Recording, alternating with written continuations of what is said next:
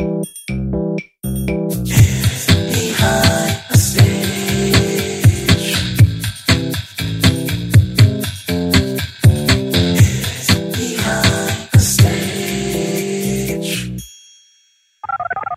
right, you're joining us for another episode of Behind the Stage. This is Joey D. We're talking to the people behind the stage or out of the spotlight that makes it that make it happen for most of us, especially for musicians and independent bands and artists. Uh, today, we're talking to a good friend of mine. Uh, I have worked with her for so many years that I forgot to count how many years. Uh, but uh, welcome to Behind the Stage, uh, Miss Annie Alejo, or Miss Anne, as I refer to. Uh, thank you for guesting on the show. And tell us what you do right now, Anne. Although we're going to go through, babalikan natin history, lahat ng naging trabaho mo and whatnot. Pero right now, what keeps you busy? What are you currently busy with? Um, hello to the listeners. Um, right now, I actually work as a communications and PR manager of a, well, the historic hotel in Metro Manila. And it doesn't have a lot to do with music at the moment, but we do have like events every now and then. And I still get to watch some shows that I like, typically what I like. So like yeah well right now it's it doesn't seem like there's a lot of music activities pero uh, for those of you who don't know uh, correct mo ko Ann kung mali ako no you started with Sony was it Sony nga ba uh, was that your first job? Because uh, from my from what I remember, it was Sony, it was Pulp, and then it was uh, was it Burn or Chemical? Uh, better I, I better let you take over. Pero uh, tell us about your uh, yung career journey, kumbaga. Holy crap, career journey. well, I actually I started in Octo Arts. That was in sometime in the 90s. But wow, so old. But um, I started as a writer in Octo Arts. It's this local record label. Of course, um, it's run by the Ilacads. You know naman si uh, Mr. Ricky Ilacad is, is one of the luminaries na of the local recording industry. Uh, I started there as a writer. Sobrang, like my salary was like 4,000 bucks. My first job right out of college. And I was so excited about it because when I found out that they were distributing Sony music here in the Philippines at that time, and that was the time that uh, Pearl Jam was coming in and all these um, mga grunge acts. So I figured, why not? You know, maybe I, I should try and apply for that. So I got the job just a few years, maybe like two years. And then uh, I think I, I moved to, I, I applied for a job when Sony actually uh, got out of um, Octo Arts. They established their own distribution and, an office here. So I figured I didn't want to lose that. So I tried to look for it and then I applied for a job. Thankfully, I got it. I started as a, I guess, one of the, like me, uh, oh, sorry, uh, a marketing assistant. it wasn't even my forte. So, but it was music. So I figured, you know, it's a good thing.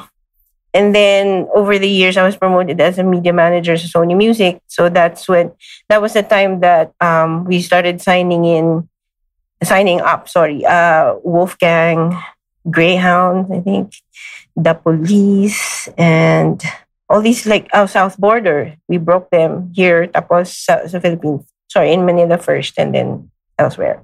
And yun. And then eventually I moved to, I applied for a job in Pulp as a managing editor. Pulp was about maybe a year or so old at that time.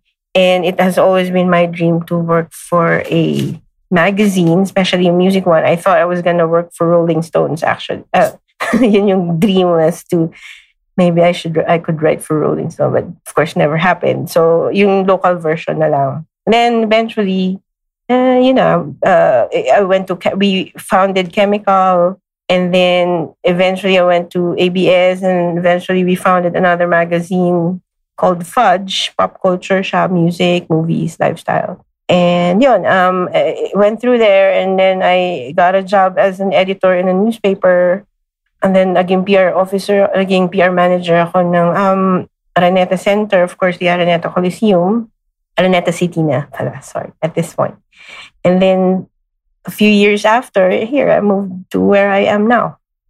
It's it's interesting the the well, I guess my first question. I know I asked you this before, pero ano yung course mo nung college? Because it's so interesting na from EMI, you were so immersed in music. You were a fan first and foremost. Pero I remember your course had nothing to do with music, no? Not music per se. Like particularly, I graduated communication arts from LaSalle. Ooh, Animo. and then, uh, uh, it, it had nothing to do with music except that when I was, you know, growing up in this household with I have cousins, I made some music, and that was a time uh, I think I was growing up on things like Kiss. I didn't even know like my my cousins would listen to it. So I, essentially I grew up in with all this music around me, and then yun nga, I started becoming a fan of. Noong time na yun, it was U2, and then Pearl Jam came in, things like that. So eh, my, my mindset really was music. And then I liked and I loved writing. So I figured, I thought I was going to have like this rock journalist career that I really wanted. But, you know. Uh, dum- dumating ba ever say in time? Because I, I know for a time it happened to me. Because you start off almost always as a fan. You just like the music, you like the bands, you like the artists.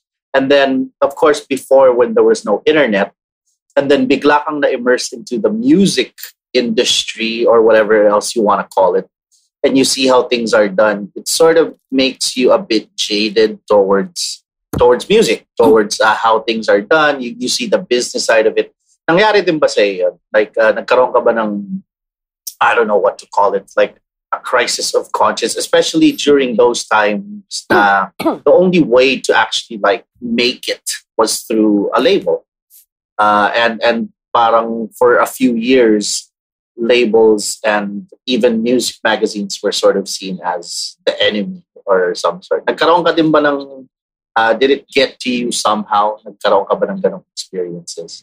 Um to be honest, when I was in Sony, not not so much in in well, yeah, it started in Octo Arts because when when I was there, of course, I was part of the marketing group, but I was actually PR writer. So dun ko na, uh, that's when I started realizing that, you know, the things you read in some of the magazines about artists are PR work, like a PR write-up. So you, you realize yeah. after a while, you, you open newspapers and then it's the same sort of write-up that comes out. And then I figured, oh my God, ganito pala to. And then of course, Octo Arts kasi we didn't really work with, you know, like who we consider super cool at that time. So we were working with medyo sort of celebrity singers, yung mga ganyan. And you you kind of see how the industry worked, no? Like um, when we would call for press conferences, let's say for ano lang, like an artist like Sunshine Cruz, diba? I'm like, okay, it's not the type of music I would listen to, but you know, I mean, they're kind of nice people. And but the kind of uh, media sometimes it comes into these uh, sort of gatherings, iba rin eh. Like they, they come in, some of them are legit, maybe legit media. And some are like, they're just there. Or they want to come in because it's a celebrity or something like that. And then there's also a part of it, and I don't know if I should really want to be talking about it, but um, there are people that you kind of give special preferences to. You know what I mean? Like you kind of slip something into the folders and things like that. So mm. that was the time na parang, oh my God, is this how it works? So you kind of start looking at it like a, so this is business, no? This whole thing. I mean, when you start coming into this, parang, um, this type of job, especially coming from the mindset of a fan, all you wanted to do was like support this artist. All you want, you wanted to write about. The reason I, I actually like applied for Octo Arts because I looked at the roster and I knew there was Alice in Chains. You've got Pearl Jam at that time, that things that people are listening to. So all I wanted to do is like write about them or maybe just, you know, promote them. I don't know. And then you see all these things. And then you, you kind of hear from radio, uh, like from how A&R, A&R, kasi at that time, as far as I knew, A&R about, yeah, no, no, sorry, not A&R, but there's another department that deals with the radio people. They, they go to radio stations, they give the samplers, we call them, before it was cassette samplers. Like you had all these songs that you needed to promote, and they, they put it in all in a cassette, and then with labels, and then it's it became CDs after a while. But they go to radio stations, they ask the um, the the station manager to play it, and then you kind of also give them special whatever privileges that hindi lang privileges. I mean, you give them something else uh, along with that thing that you're giving them, diba? So you kind of get a little jaded about the industry itself. The only reason that you kind of stay, and ako personally, the, the reason I stayed is, you know, these are like, you meet these artists who talagang are passionate about what they do and they really want to do it. And then minsan you just want to help them because they're being abused. Kuminsan, at that point, it, the, at, at that time when I started the, in the industry, the, the artists don't own the rights to the songs or they kind of get duped into signing a contract so the royalties don't go to them and things like that. So you kind of learn about that along the way. And it's like, wow, man, this, so this is how it works. But still, you, you become friends with them. And then you go to their shows and you, you realize, parang, man, these are, these are like real people, real artists who want to put something out there. And sometimes you just want to help out, diba? and it really pays it doesn't pay very well at that time so you kind of stay because you like it or you kind of stay because you you're right the music or whoever it shows you so you're there some some people feel like that uh, the the amazing thing like um, a lot of people have to remember is you know this was again during a time uh, you know um, there was such a high premium on music na it, it's not like now that music is a lifestyle. You know, you buy the new phone, it comes with music or whatever. No, and you really had to love it, eh, You, you really had to be a fan. And like you said, mababa yung sweldo, and everyone, it was just really about money and, and, and you know, the, the rock stars back then were not just the artists, mm. pero pati yung, the people working behind it, eh, diba? Parang you had your you had your your label people na um, like like really they were king eh, diba? So, but there were also great moments. I remember na pagkwento, napapagkwento na sa pub. Uh, uh, the, you were you were among the you were in Sony Music when Michael Jackson came in, so that must have been a great experience. Uh, what are what are like the highlights you remember from from that point in time? Uh, working in with those labels like with EMI and so.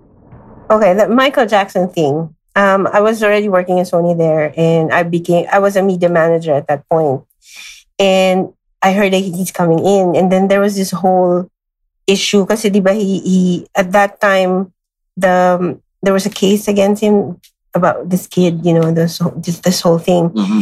And sorry, and they were um, trying to uh, I don't know boycott, but maybe not let him perform wherever. So there was uh, Paranaque, I think, said that they they were willing to uh, have him perform in that area near where I don't know I don't know what it's called then, but there used to be like just two towers there, dun sa reclaimed area, and they made it into an open air um, parang uh, concert venue. the the funny part was um, I wasn't a fan of Michael then, or maybe you know I I knew about him, but I wasn't like this whole I know I knew his songs ah, Michael Jackson, okay. But it, it didn't hit me, yung gravity of who this person was coming in. So I was just doing my job. I, I, uh, I duplicated all the materials that were supposed to be given to media. We made this uh, whole press kit and all that. And because I was, uh, we were coordinating with them and the, the management and the security, I was uh, tasked to parang get the list of all the interested media photographers, um, um, cameramen, and I, I was creating that list. No, so they were all going through me. and the funny part was um, there was one one of these like big shot um, television anchor or like a reporter, babae siya. And she, her, her team really wanted to be in that. Um, they really wanted to shoot at the ground. And but you know Michael Jackson, he has this whole like he flew in his entire security. Uh, apparently, the Israeli army or something. So I was like, okay, um, so we keep telling them we can only accredit people to come in and do the shoot and come out after three songs. Yung typical what they do now, diba? You only get three songs and then you all are booted out of the venue so you don't shoot anymore. You get. And then this woman, she was really angry. She calls me sa office. Parang she's, um, this is Ganto. She says her name.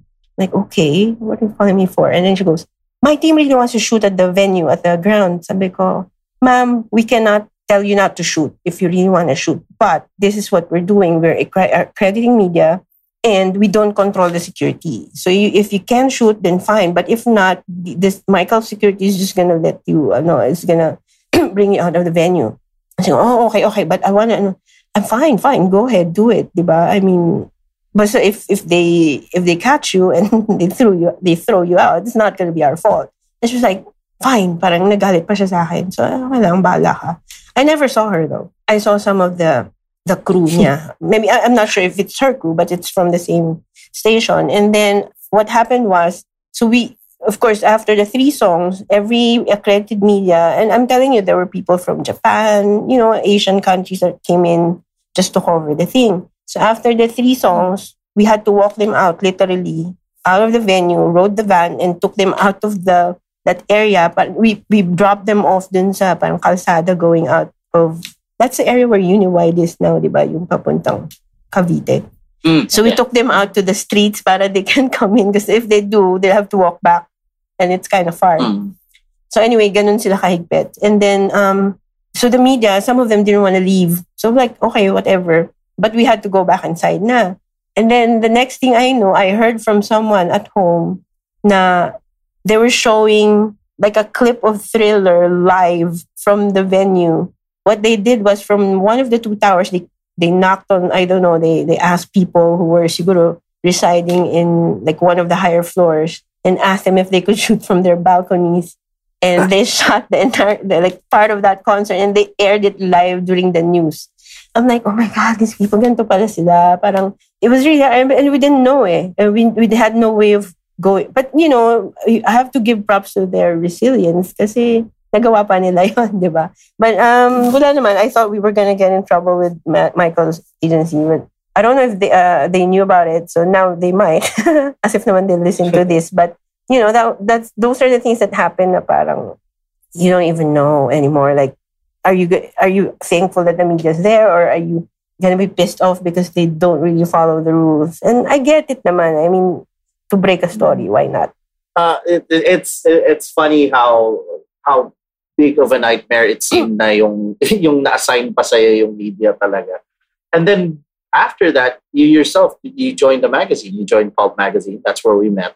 And um, what are your experiences uh, with Pulp? Because you were with Pulp during the very first year, um, or close to the yeah, tama tama before the first year uh, uh, happened, no, the the anniversary. And when Pulp came out, it was also such a big thing. I remember because it was, you know, the uh, official publication for Tower Records. And then it would host these crazy parties and then these even crazier covers for, I don't know, it really made waves. Uh, everybody was talking about it. Was there a big adjustment there or were you more at home now because you came from music and music companies? Um, not really an adjustment. Essentially, my adjustment was now I have to edit articles no by by people that you know submit them. But because you know, um, the mindset in music you you, you kind of like music it, you kind of just grow into that role. And honestly i was surprised then because when when i was at sony we were doing these newsletters that we give out to um rec, uh, no sorry record bars. So if you buy something from sony you get that thing for free. It's super super ano it's not even like a it's not even like a legit underground whatever like rag or hindi siya fancy. hindi talaga siya fanzine it was like purely like marketing shit. And you know you kind of have some people write and then you, and, and then you edit those things. So parang yun lang yung that's my sort of training all this. But because naman I write I guess I kind of got into you know I, I started sort of feeding my way around and, and knowing how to edit. But you know, when when we were in pulp it was really new. The first thing that you you kind of the first thing that really greets you in pulp is yung shock value of meeting Vernon, like the editor. Right? He was the editor in he was the editor in chief at the time, and and um, he was like out of this world. Like he's not he's nothing like anybody I've met. I guess hindi kasi ako I've, I don't really hang out with like musicians or these kinds of people. So to me, parang culture shock din tong si Vernon. In fact, the person that I replaced in that position, sobrang na-culture shock din siya with Vernon. So, in, in the, the type of magazine. But tayo, like me, you, I guess, we read that kind of thing. So, okay lang sa akin eh. I mean, I, I was, it was cool to me that, you know, we were doing all these crazy, oh my God, crazy photo shoots. We would rent, we would rent costumes from Camp Suki. We would have, Vernon has this thing about shooting midgets, remember? He wanted midgets in almost every shoot. And then he midgets, blood, naked women.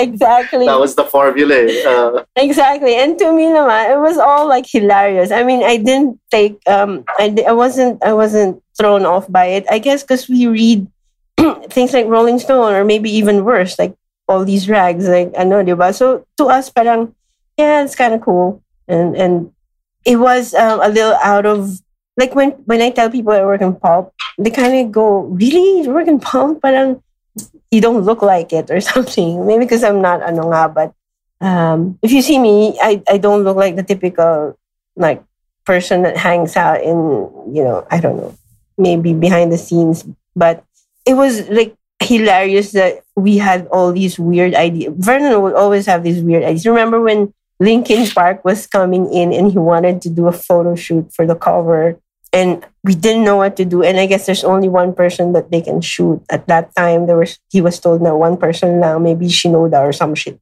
I don't know who. Yeah. and I think it was Joe Hahn. Yeah. oh yeah yeah yeah. But i remember he wanted jollibee.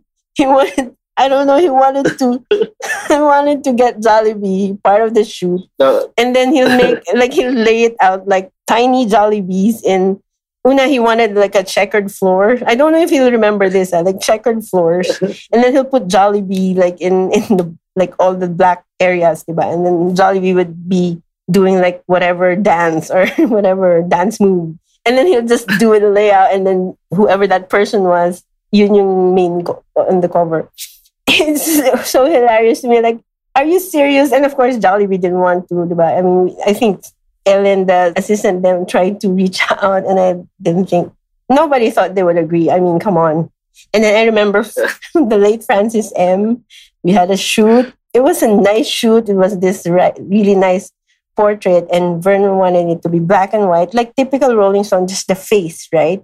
And then he puts he puts like all these um what do you call these things and on the cover? Of my God, di ko na alam yung mga terms, but he would put like all the the the, the titles on the cover on his near by his face.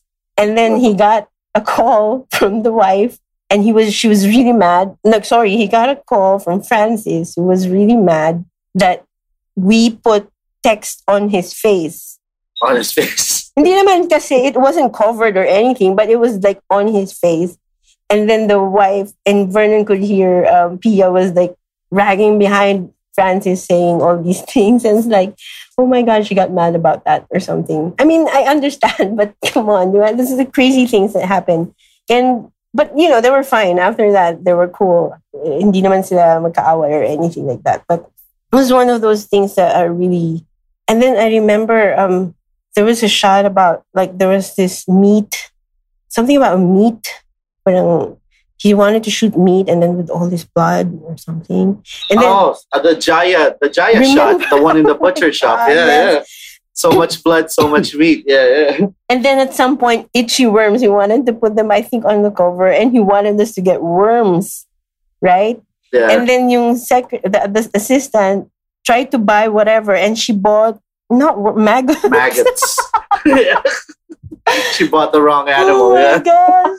This is so hilarious. I mean, but the funny thing is, your your creativity or and Vernon's creativity, like it was all over the place. But it was it was great because no one's doing it. And he's the only Mhm. one that has the guts and has the balls enough to do it. And he doesn't really care. If people say, Oh my god, he's a madman. Fuck it, I don't care. But he's the type. So I kind of had a I enjoyed working there. And sometimes you don't even feel like you're working. It's just parang you're there. you're trying. You, you- sort of get swept, but swept away with his all his like whirlwind of ideas. And then remember, he'd come in and if he's really bad mood, he'd play Black Sabbath in the Yeah. tiny office. And then we were all like, we can't even work because he was so noisy. And then he would be like "Oh, I'm gonna write," and then he's just gonna play Black Sabbath all the time, and then it's like, "Oh my God, Vernon, please write in your own room," because we can't work. Diba? It was so it, the room was really tiny. So, but Uh, I remember most of the time yung nang nagtatry tayong magsulat. Because of course we were writing a lot. Eh. Pero yung once Vernon came inside the room tapos biglang, hey, Annie, I got an idea. tapos parang, you know, titigil na, every, everyone would stop na. Everyone would like not work because everyone was listening to what crazy idea he had to naman next, di ba? that was really funny. Hey, Annie. yeah. yung mga. Ako at that every time he would do that, and then he says something like his crazy idea, and people are like all laugh. We were laughing, but in my mind, I was like, "Oh my god, how how are we gonna pull this off?" Because he has this, all these crazy things that he wants to do, and I remember uh, my first ever, I think, assignment from him was yung si Priscilla Almeda. She was dressed in like an angel, and then he shot. Mm. Uh, what's the other? What's a band from? I think with si Paco. Uh, yeah, yeah, it was uh, Skin. Uh, Paco Arespacochaga of the Introvoys new band. Because Yeah. he had a double cover and then he wanted it like an angel of the devil. But then yung I think the thing that they put on their faces, it didn't look it looked really weird. So it, was, it didn't even look like they were coming from the ground. It was like some sort of weird thing that they put all over their I think their body and their faces. It's like wow, this is so weird. And then the funny thing with Vernon was he has his, all these great ideas in his head, but in execute, and it comes out really ugly, he'll just laugh it off. And you go, fuck Uh. it, let's just publish it anyway. So that's, that's a great part about it. Because, you know, no, it can you can't get away with that with any other publication, to be honest. And I guess I think you and I, that's how, you know, we kind of grew into this publication business na you know, I don't want I sort of non-conformist in a way. We we Mm. we we, we I, I don't really like looking at you know like typical magazines and they all look the same and you have this like pretty lady on it. I kind of enjoy it if it's really like ridiculously weird because I think and I guess when uh, you know when people every time I would tell people I, I used to work in Pulp and they they go how'd you get along with Vernon? I mean what everyone's an asshole. It's just a different degree you're an asshole, I'm an asshole, but he's maybe like a giant asshole. But you know, everyone's an asshole. So, and he's funny. That's the best part about it. He's like an asshole, but he's just funny and he's not being mean about it. It's just him. So I think the reason why you and I and maybe some other guys there na nagstay is because we kind of have that, we share that same type of humor, I guess. Or maybe Mhm. just, we were just nuts. I don't know. And remember when he, um, remember he wanted us to attend the first ever SummerSlam. yeah. And no one wanted no one to. wanted to go. And then we all said we're not going. And he stormed in the room and he just raised his voice and was really mad. Like, you're not going. How come nobody's going? Blah, blah, blah. And then he storms out and then he bangs the door. And like, we were all like stunned. Like, shit, man, I guess we should go. So we all go, right? And this is, this was in Pasig, that like weird yeah, it was the first one. uh, sports. some Yeah. some sports complex in Pasig, and then he had a partner who sort of screwed him up or something and sold the tickets. Diba? It was supposed to be free for the tickets to taas, like the the bleachers or whatever. Anyway, that's beside the point. But so when we got there, and I was I was feeling sick at that time. I was not sick about the event, but I was like I had colds and stuff. So I came in and he's there. And Mom Gracie, the mother, the publisher, she saw me and she goes, Hey, you're here. And I go, Yeah, I'm feeling sick. And then he goes, Why are you here? It's like Vernon made me go. And then when Vernon saw us, like and he goes, Oh, you made it. See?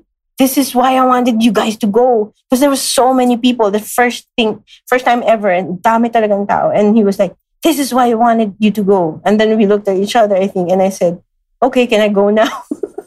because I was I, all I wanted to do was rest. I was like not feeling very well. But at least we showed up. But that was like you kind of have an inkling at that point. This is gonna be big, diba?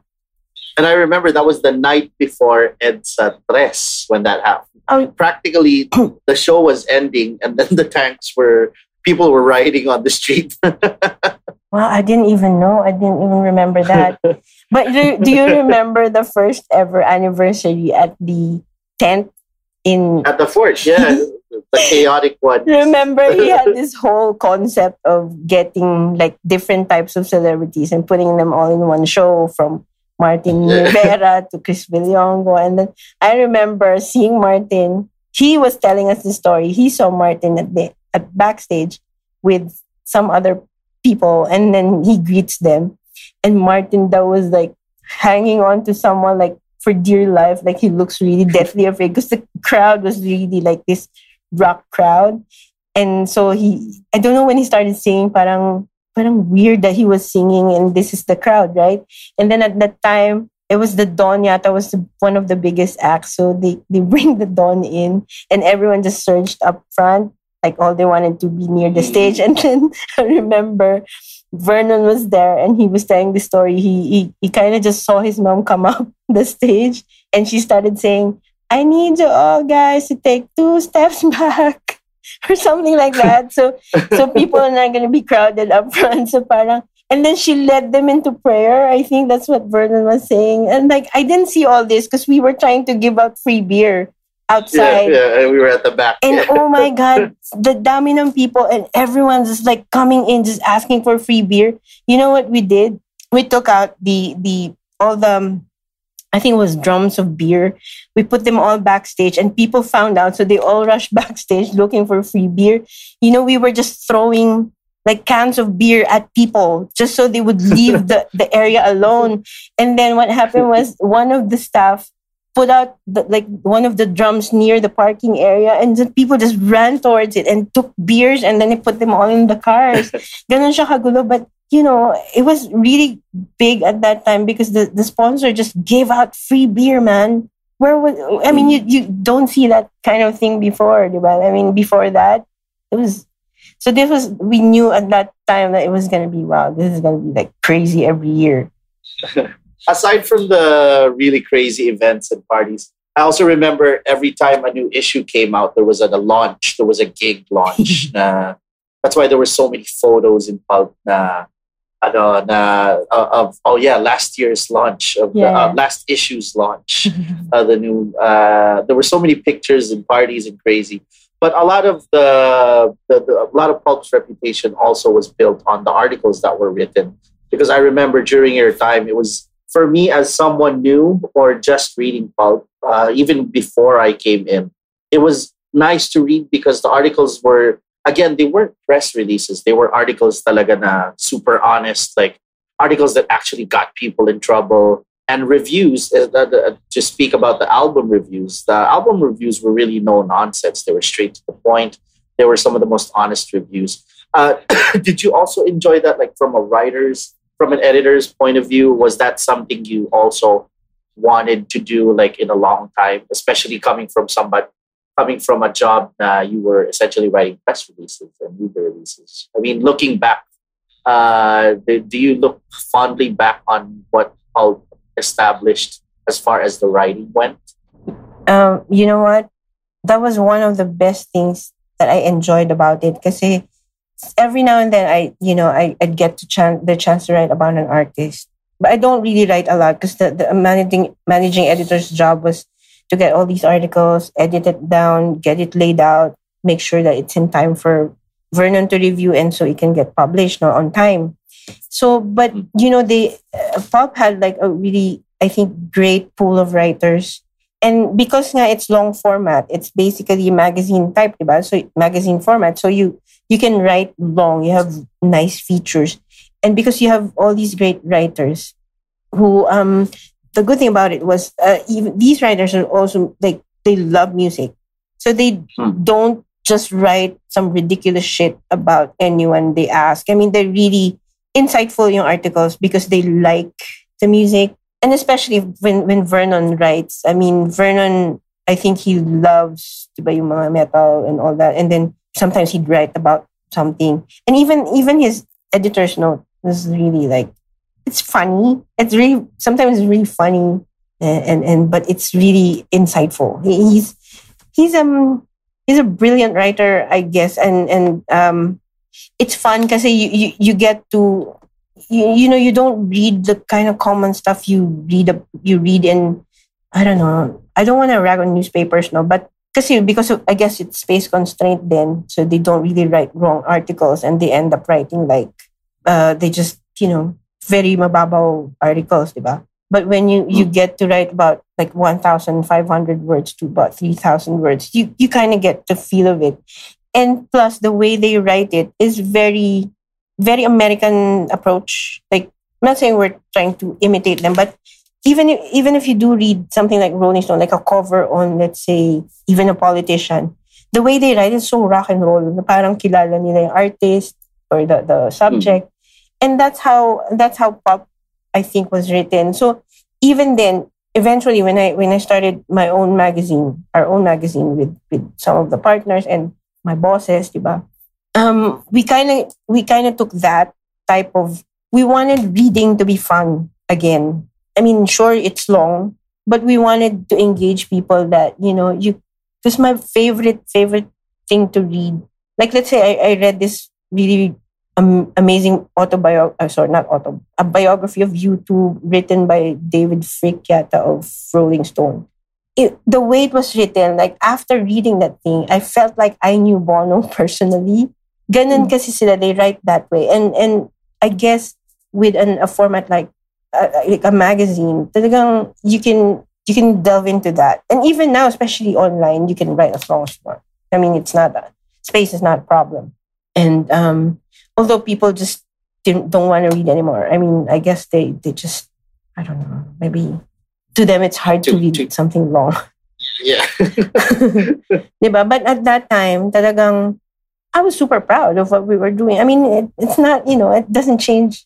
It's not like it's not rocket science. But to us and to me, mm-hmm. it changes worlds, it changes minds, it changes viewpoints. And it's music, man. I mean, music is really close to your heart. But there's this movie that says, you know, uh, music chooses you, it lives in your car, it lives in your room and whatever. And I feel that. I mean, even when you you re- you watch something like um, Almost Famous, I felt like I was that little kid. Although I didn't, you know, I didn't travel with any band to any state or whatever. They, because we didn't do that here, diba? But knowing these people backstage, sometimes you, you kind of get to meet them, and you like, you know, ito, there's a story. No, it's not really a story, but you know, when Eraserheads came became big, and I was like, wow, oh my god, these guys are, you know, and then the song really just hits you, and then you, it kind of lives in your head. And then, like 10 years later, I finally meet Ely Buendia for the first time.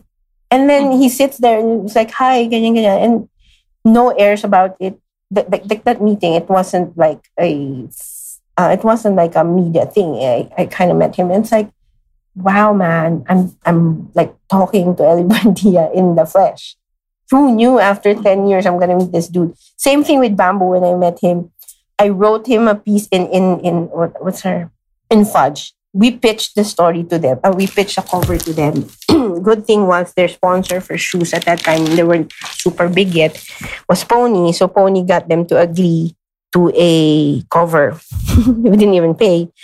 and Pony just gave me shoes. So my goal at that time, because I knew I was gonna write the article because I was the editor ed- editor in chief, and I really liked the band. I like Bamboo, and I was like, I listened to their music and all that. And then I started interviewing them. The first interview they were kind of, you know, parang, sino to? They didn't know who I was. Nathan was my first, the first person that I interviewed in the band. So Nathan was, you know how Nathan is naman eh, parang he, he kind of jokes around and parang he was trying to feel you out. Um, and then, who's a guitar player? si Ira. Ira, sorry, Ira, hi. Um, he was like straightforward, but typical na parang he would answer as if, you know, it's a typical parang press interview because they didn't know who I was. And then si Vic naman started telling us about where he, his background. He started drumming when yung mga drums na in his house, diba? Because he really like, he knew beats. I guess he hears it in his head, diba? And I was super, I was super fan of his drumming. I like how he drums. And then I meet Bamboo. I was like, wow, my goal was to really impress these, the hell out of these people. I don't know why. But it was the first like major band that I was gonna write cover story for. So and then I wrote this the thing and we gave them copies. and then we saw them in an, a gig somewhere in QC because we were giving out magazines at that time. And then Bamboo sees me. And he was like, he knew me. I think he called me by name, I'm not sure. And he was really super happy about the article. And that article was written sort of in the way that I remembered reading uh, like a, an article from Rolling Stone, the way it was written. Ganun ko siya ginawa. And he was super happy about it. And after that, every time we would request for an interview, hindi na sila yung, ah, I don't know her. hindi na.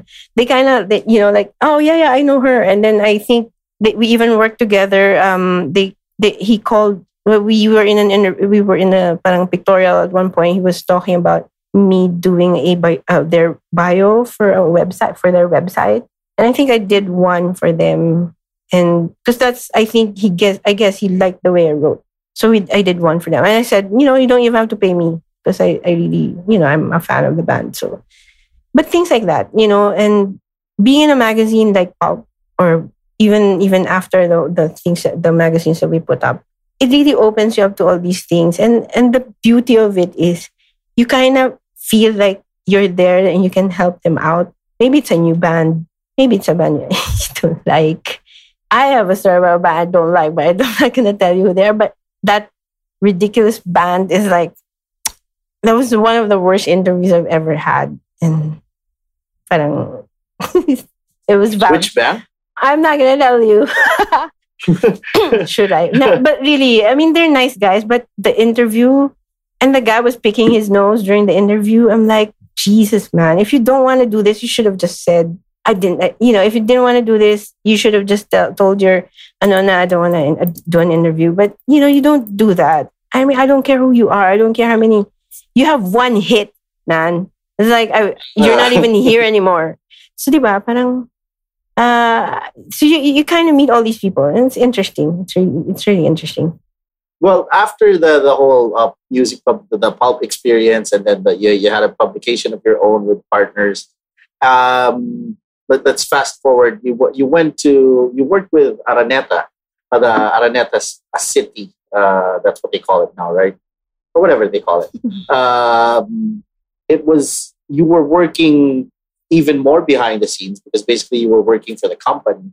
But it was uh, the nature of uh, part of that company was, of course, the, the venues, the Araneta, the, the smart Araneta Coliseum, as they called it then, and uh, the, newly opened Kia Theater.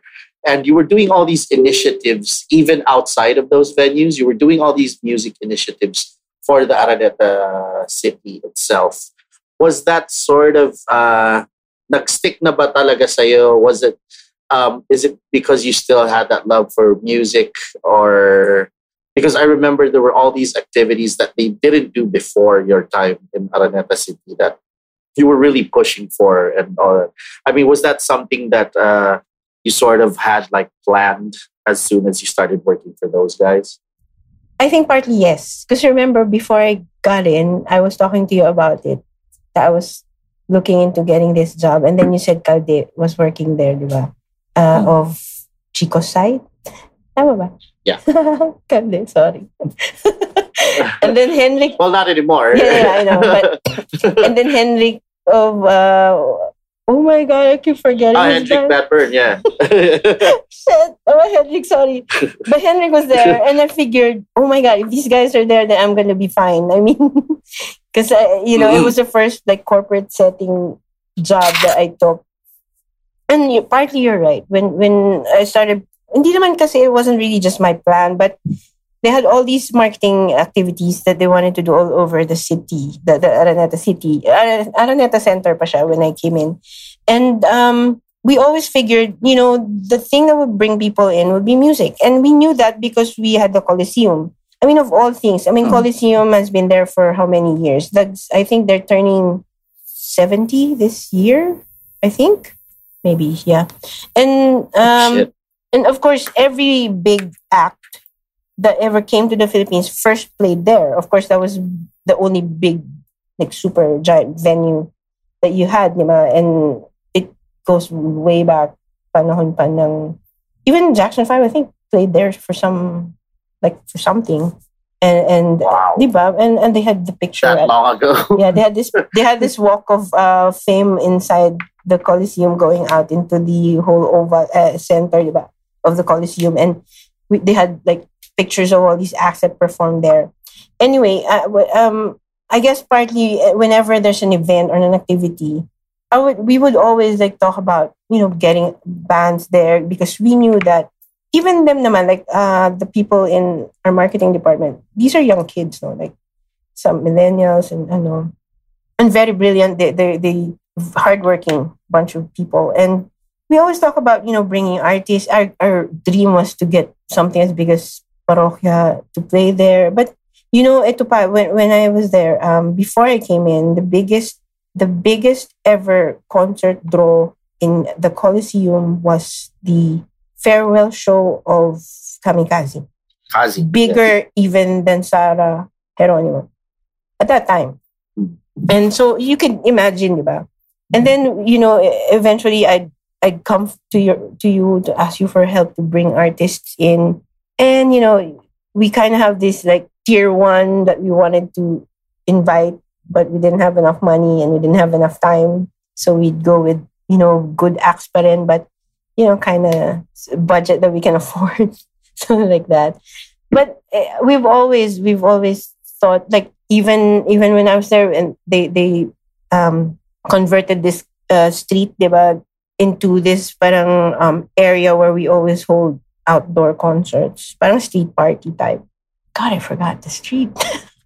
That row Manhattan row that area. Manhattan. yes yes. So so now we we you, you know now the parang even they now realize at that time they they started realizing ah okay pala if we put some sort of maybe like a hindi man festival but like a, a bands and like and then remember we, we took Shanti Dope there and it Mm. did really well diba? and and like I don't I didn't even know who he was. And you were just saying you know you should get this dude because he's really good and he's easy to talk to at that time. And like okay. And then i broached the subject to I know you know what? You want a music act? Do you want Shanti Dope? And everyone's like yeah i know who he is. Like really?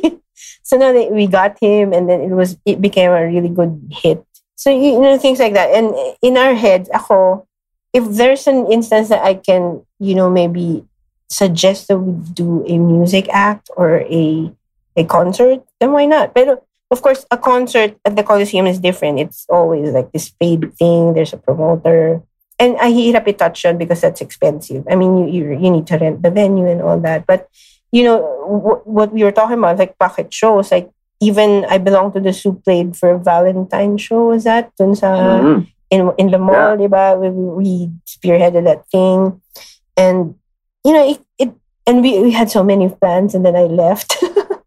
but we we wanted to do busker things, and then we wanted to record videos. Remember, we, we had all these plans, and it's all I always I think because of where I came from and what I did. It I always always go back to music, and even now, like I'm I'm working in a hotel but I I have this mu- siya music column per se, but it's in the music section of, of Business Mirror and as a supplement, Soundscape.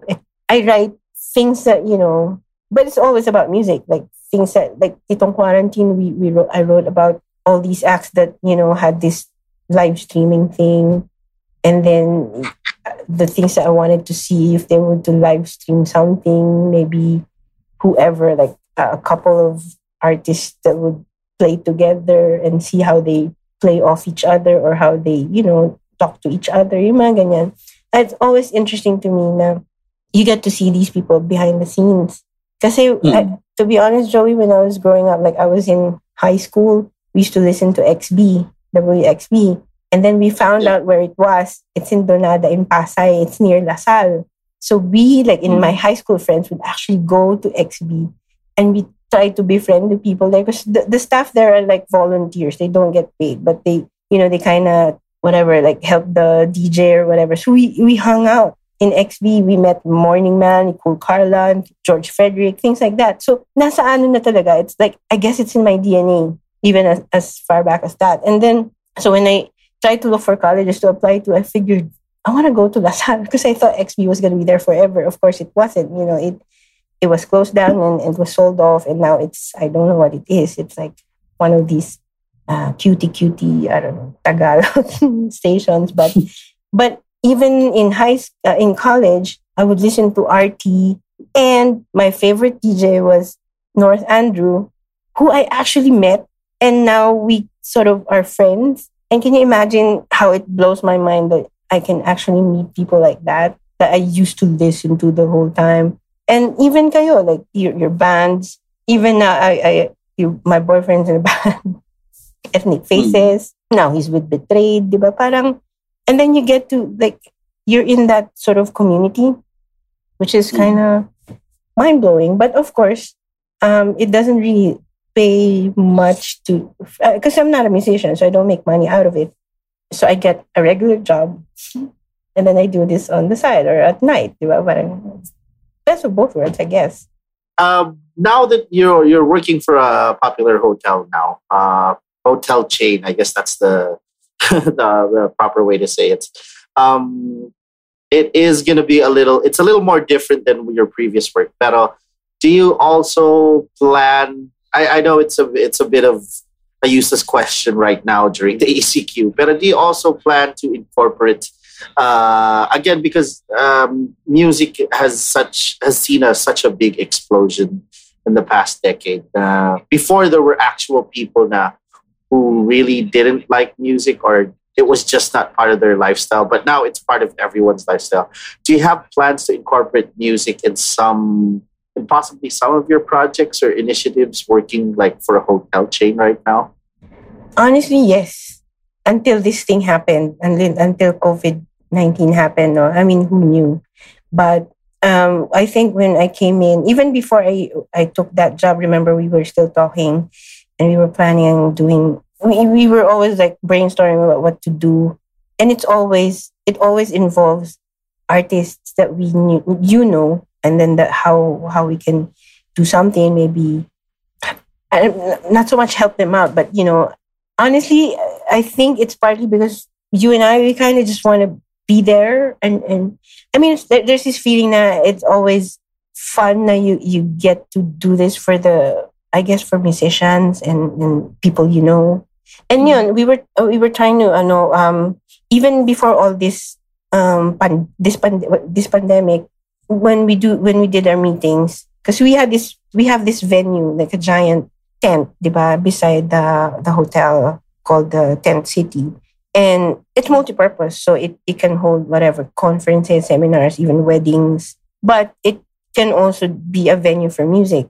So even then, even my boss, when we would meet, they were actually looking to get Ben and Ben, things like that, just to, you know, to serve a different type of crowd. I guess mm-hmm. because like the hotels naman, somehow the, the market is a little older, but you kind of, your first experience, like uh, first like parang worldly experience is, let's say you are a debutante, you do it in a hotel, diba? So you remember that. And then when you grow older, you kind of bring your family there because, huy, dito ako nag-debut and it was so social yeah. and all that. So there's still, the, kumbaga, it, the, the market naman, it would have this residual effect on the people that go there and their families. So kami, we were always thinking of uh, which act we can invest in or maybe we can work with.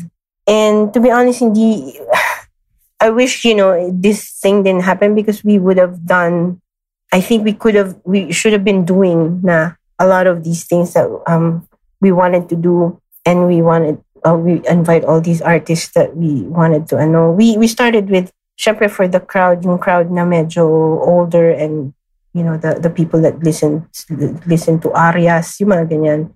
Even Lea yeah. Salonga would play there, but we also were trying to make it, I guess, younger because syempre yung young yung generation na ng I guess the Gen Xers, the Gen Ys na yung ano eh, yung may pera na you can I guess they have disposable income and then of course millennials are coming in and making their own ano rin. So we really wanted to keep it younger, uh, try to make it younger na rin the audience that we attract.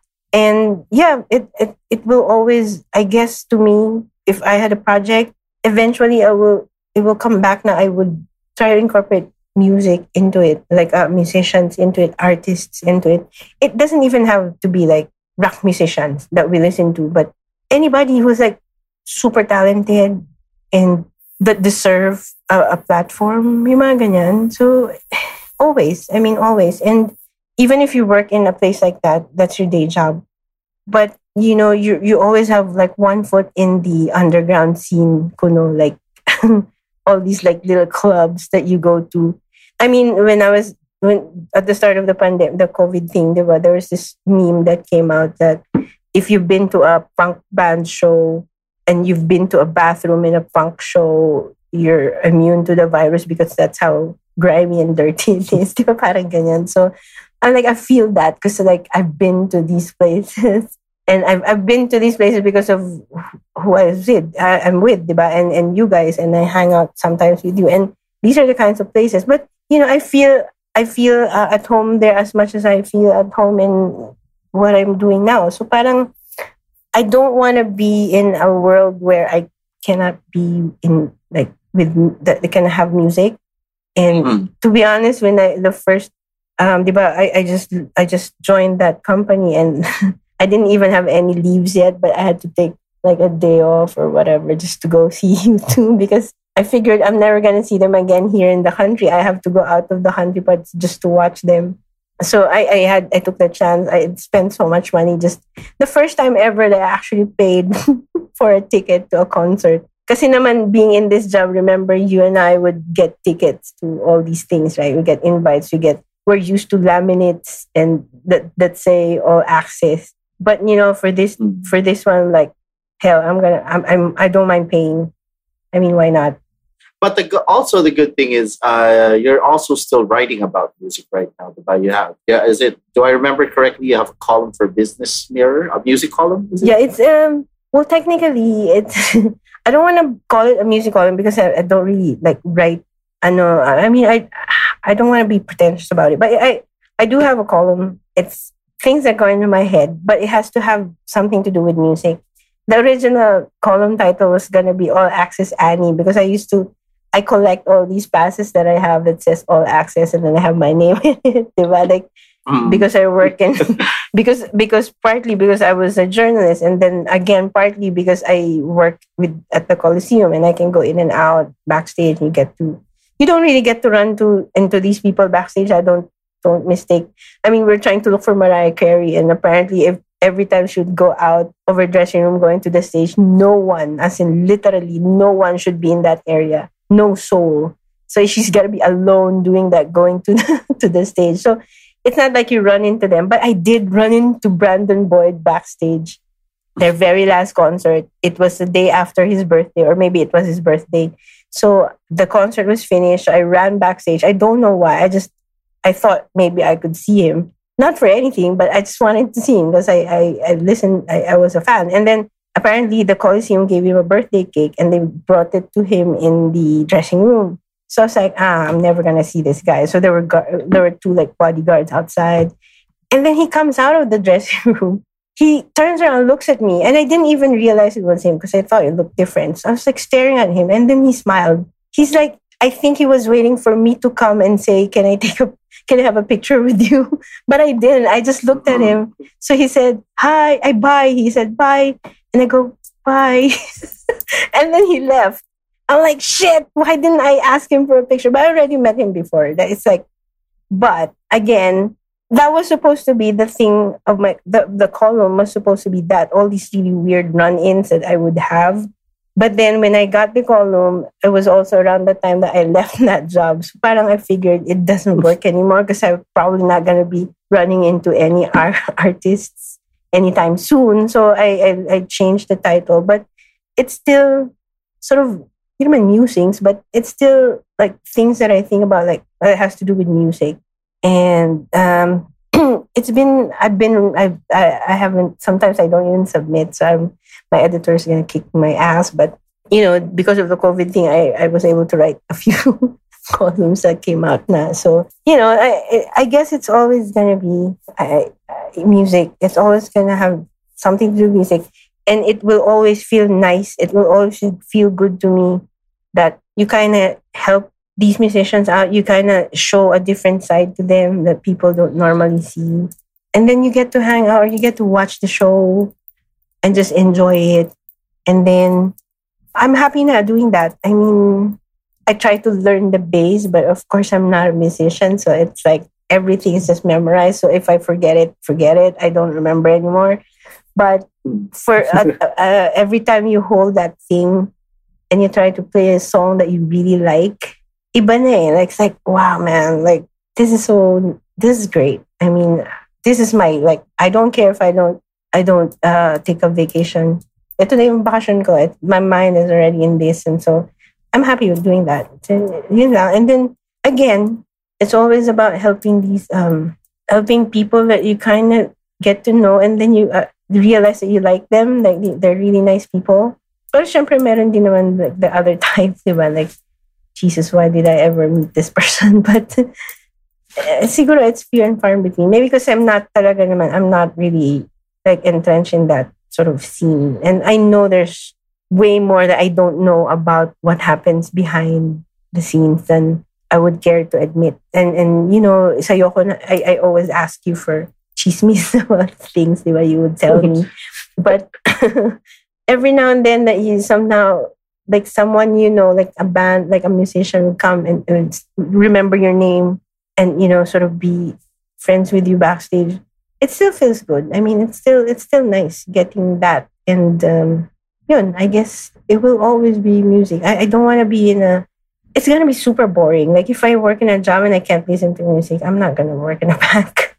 Well, um, if people want to read your articles, all they have, they can. It's probably online, right, on the, the Business Mirror uh, website. Uh, is that correct? Uh, it, it should be there.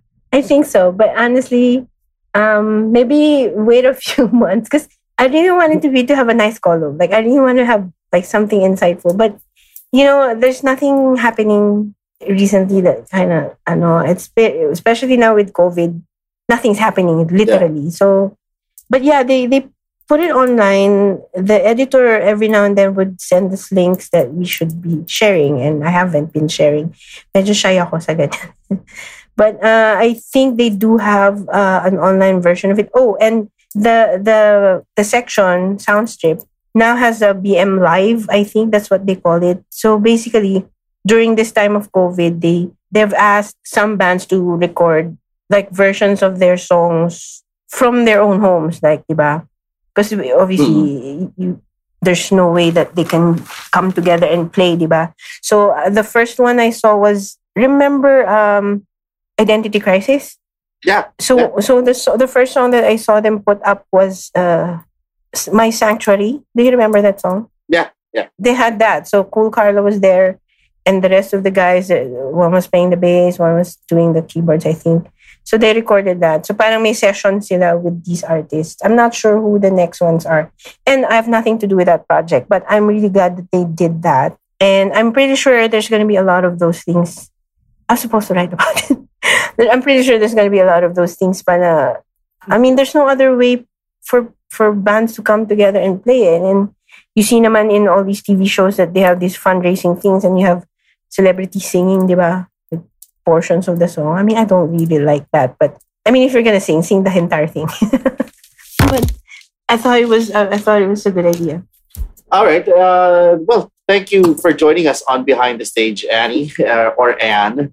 Uh, but uh, we'd like to remind everybody behind the stage is recorded, produced, and released under Big Baby Manila Studios. Again, thank you very much to Annie, uh, someone who I've known for decades now. Pala, I just realized. Again, she Annie currently works uh, for a popular hotel chain. So if you want to see her work or the products of her work, I guess just go to that hotel chain in the meantime but you can read a lot of her articles, past articles and hmm. stuff. Business Mirror Soundstrip. On Business Mirror Soundstrip. There you go.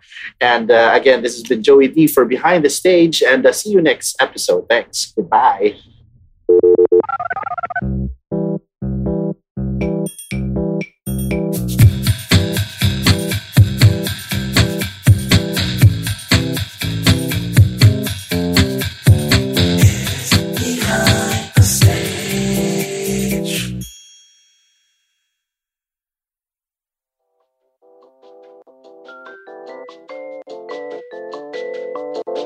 This episode of Behind the Stage was produced, recorded, and distributed under quarantine by Big Baby Studios. Stay safe and we'll catch you next time.